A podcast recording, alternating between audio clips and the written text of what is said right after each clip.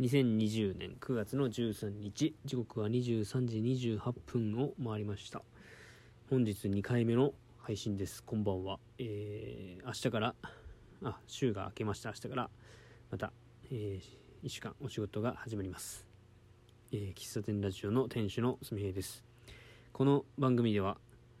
喫茶店店主のすみへいが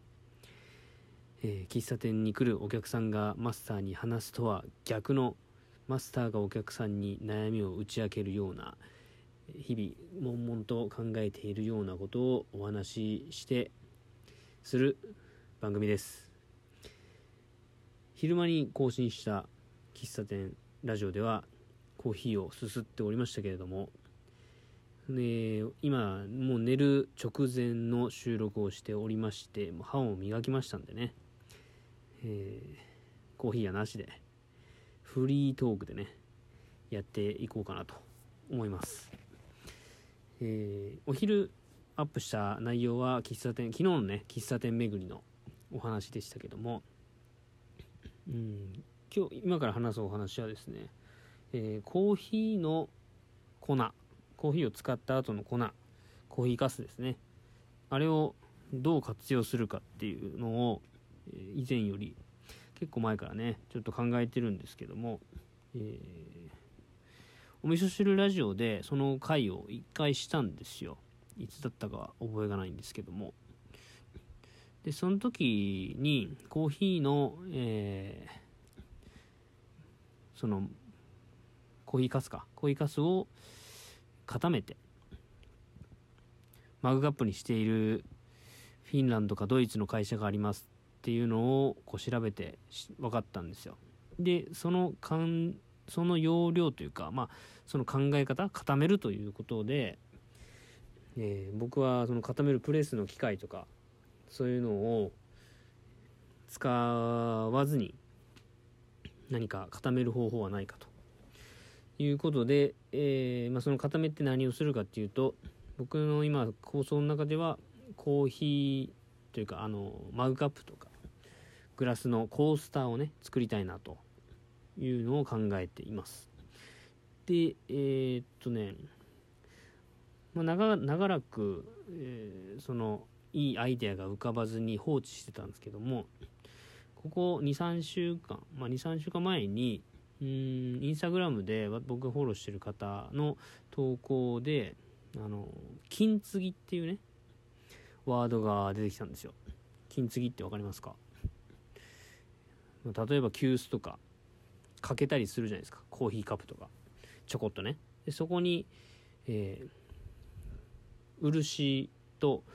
ご飯粒とか、まあ、小麦粉とかを混ぜた漆と混ぜたやつをこうパテ代わりにして。でそこに、えーかけたところにそれを塗って。でさその塗って乾かしたところにまた、えー漆を塗って、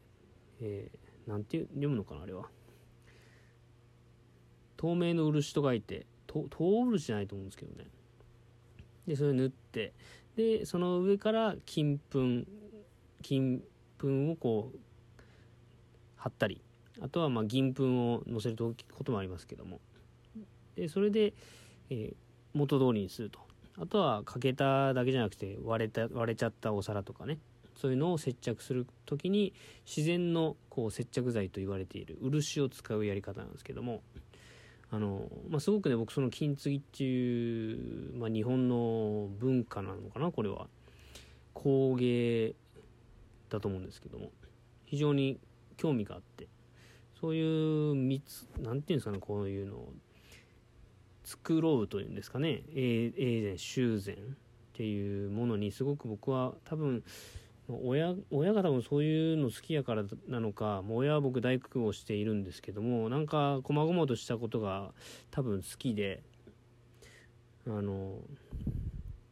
なんか金継ぎの作品をインスタグラムとかで見ているととてもこうもともと多分高級なコーヒーカップだったものが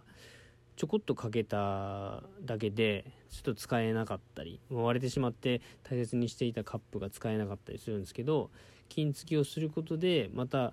こう復活するというか自然の塗料なんで接着してもこう体に害のないものとして、えー、使われているのを見るとなんか唯一無二な感じがすごくするなと、まあ、あえて割る人は多分いないと思うんですけどもその欠けてしまってもそこにワンポイントで金金継ぎその金の部分が出てきたりとか割れたこうひびのかひびのラインに金がついてそれがまたすごくねアクセントになって素敵やなと。でそれを見た時にその漆っていうものが接着剤になるというのを知,、まあ、知ってというか僕もそもそもその金継ぎが何を何の材料を使ってるのか知らなかったんで、まあ、調べていくうちに漆が接着剤の代わりになる接着剤として昔から使われてるっていうのを知ってあこれはコーヒーかすと混ぜたら固まらんちゃうかと思って。でそれをね今実験しております。えー、とまあそのコーヒーかすを何かに使いたいと決めてから家で飲むコーヒーだったりあとは、まあ、お茶をね水出しであのパックですよ。パックのお茶とかねを入れるんですけど、まあ、その、えー、こした、まあ、いわゆるお茶かすですよね。でそういうのも乾かしてこうタッパーに入れて保管してるんですね。でコーヒーかすもね今バケツ多分1杯分ぐらいはありますけども、うん、材料はねあの保管してたんですよ。でそれをもとに今あの漆、えー、を多分漆なんだ漆ね多分昔1年前ぐらいにお箸を作ることにちょっとハマったというかあのお箸木木を、えー、漆で塗って自分のお箸を作るみたいなのに一瞬ハマった時期があってその時に買った漆がねあったんですよ。チューブのねこれ生漆っていう読むのかな。生漆があって。でそのチューブで何グラムあるか分からんあ20グラムかな。があってそれをね、まあ、ちょうどあったんでそれを使ってコーヒー豆と混ぜながら今どれぐらいの量が必要なのかとか固まってみて、え、どれぐらい強度があるのかとかね、えー、どんぐらいの作業性で作れるのかとか。熱に強いのか。熱に強いのかっていうのは、えー、お茶とかコーヒー飲む時にやっぱ器が熱くなるので、まあ、それにも耐えうる耐熱性というかなのかとか、えー、アイスコーヒーを飲む時にそのグラスから滴るこう雫が漆のそのこうコースターに乗っても大丈夫なのかとかね。そういうのを実験するためにとりあえず今作っています。うん、で漆の特徴っていうのは、まあ、これは調べて知ったことなんですけど、えー、いわゆる接着剤が、まあ、ボンドとか木工ボンドとかが水分がこうなくなって乾燥するというものではなくの原理ではなくてですね固まるっていうのが。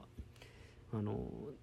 水湿気の高いところに置かないと固まらないらしいんですよ、まあ、それは水分の中に入っている酸素と漆が化学反応してでそれが固まるらしいんですよ、まあ、らしいってことねどういう原理か僕そこまで詳しく知らないけど。でそれでえー、っと化学製品じゃないんで速乾じゃないんですよ。本に載ってるその金継ぎのこう養生期間の話を見るとだいたい1週間とか1ヶ月とかっていうね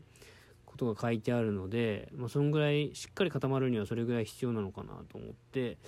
ちょっと時間かけて今やっております。うんまあ、これがうまいこといけばうーんとこの漆をちょっとね安くで仕入れられれば、まあ、安くでっていうかこうたくさん今チューブでそんなに量がないので、うんまあ、ある程度の量を仕入れてでそれを成形する型を作ったりとか、まあ、型を作る、うん、型ねこう丸いのか四角いのか型を作ったりとか、まあ、そういうのもやっていけるかなと思ってて、うん。えー、そういう、えーと喫茶店のオープンに向けてと全く別の方向ではありますけどもコーヒー関係の、えー、改善策というかどうしてもコーヒーを使ってコーヒーをよく飲むドリップをする人、まあ、お店の人もそうですけどもコーヒーかすのコーヒーかすの行く先っていうのは、えー、結構皆さん悩んでる方多いと思うしネットでもコーヒーかす利用法みたいな調べるとあの消臭剤とかあの畑に巻きましょうとかね、うん、そういうあ,、まあ、あとは染め物か。っていう話が出てくるんですけども、まあ、それ以外で、え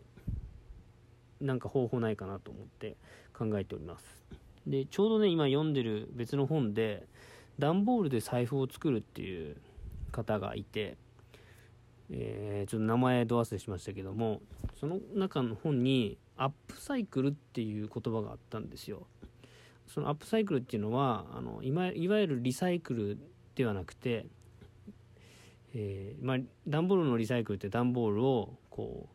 うもう一回段ボールにするんではなくて古紙として、えー、再利用するっていうので、まあ、価値がね下がっちゃうんですね。そうでなくて、えー、っと今までゴミとして使われてたものが、えまた別の価値になってプラスアルファの価値になって社会にこうもう一回生まれ変わるっていうのをアップサイクルっていうらしいんですけども、まあ、それの一環になればまあすごくいいなと思ってそういうのを作っております。えー、まあそんな話を今日はしてみました。えー、じゃあこの辺で、え、最後までお聴きくださりありがとうございました。喫茶店ラジオのすみれでした。おやすみなさい。